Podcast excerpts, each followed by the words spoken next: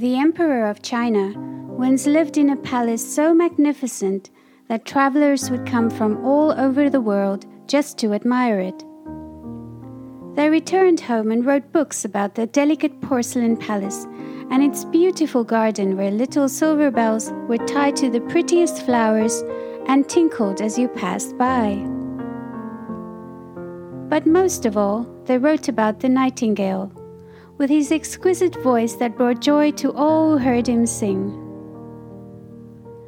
How can there be such a bird in my empire, in my own garden? Why has no one told me? the emperor exclaimed when he read their accounts. And he demanded that the nightingale should be brought to the palace to sing for him.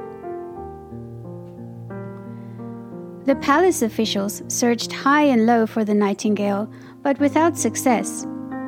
At last they found a poor little kitchen girl who told them, I know him well. Every evening I hear the nightingale sing. It brings tears to my eyes.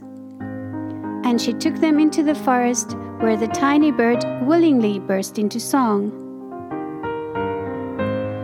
The lord in waiting was mightily impressed and invited the nightingale to the palace. My song is best heard in the woods, the little bird told him humbly. But when he heard it was the emperor's wish for him to sing at the palace, the nightingale went willingly. There was huge excitement in the palace. The flowers with tinkling bells were brought inside the grand hall, and in the middle of the throne room where the emperor sat, a special golden cage was arranged for the nightingale. When his moment came, the little bird sang so sweetly that it melted the emperor's heart. The emperor offered to reward him with a golden slipper, but the little bird declined. I have seen tears in the emperor's eyes, he said. I have my reward. So he was invited to stay at court and was given his own cage. Twelve footmen took him out to fly twice a day and once at night. Each one held a ribbon tied to the nightingale's leg. The little bird was soon the talk of the land. One day, the emperor received an artificial nightingale encrusted with diamonds, rubies, and sapphires. When it was wound up, it sang one of the nightingale's song over and over again. The courtiers soon began to prefer this bird, as it sang as well as the nightingale, but looked prettier with all its sparkling jewels. So the real nightingale flew back to his home in the forest. The artificial bird had its own cushion beside the emperor's bed and was given the title Grand Imperial Singer of the Emperor to Sleep. After a year, every person in China knew the song of the artificial bird, and wherever you went, you could hear children singing Z Z Z, cluck cluck cluck. But then, one night, something inside the bird broke. The watchmaker warned that the bird could only sing once a year from now on, otherwise, the music would stop. Five years passed, and a real sorrow engulfed the whole country. China's much loved emperor now fell ill, and the country prepared for a new leader. Sing, the sick emperor called weakly to the artificial bird. Sing, my little bird. I have given you gold and precious presents. Sing, I pray you, sing.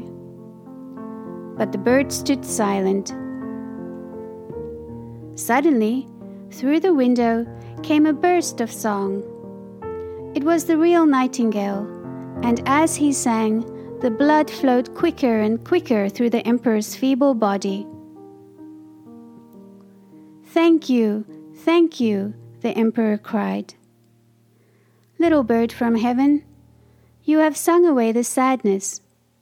How can I ever repay you?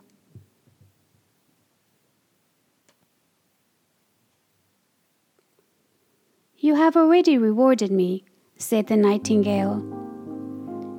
I brought tears to your eyes when I first sang for you. Sleep now and grow fresh and strong while I sing. You must stay with me always, said the emperor. I shall break the artificial bird into a thousand pieces. No, said the nightingale, it did its best. Keep it near you. I cannot live in a palace, so let me come as I will. Then I shall sit by your window and sing things that will make you happy. A little singing bird flies far and wide to the fisherman's hut, to the farmer's home, and to many other places a long way off. I will come and sing to you if you will promise me one thing.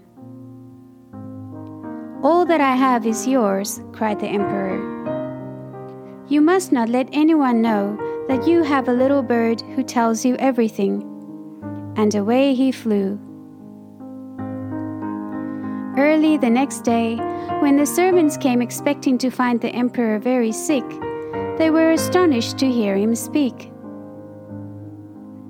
Good morning, he said, standing proudly in all his fine robes. The end.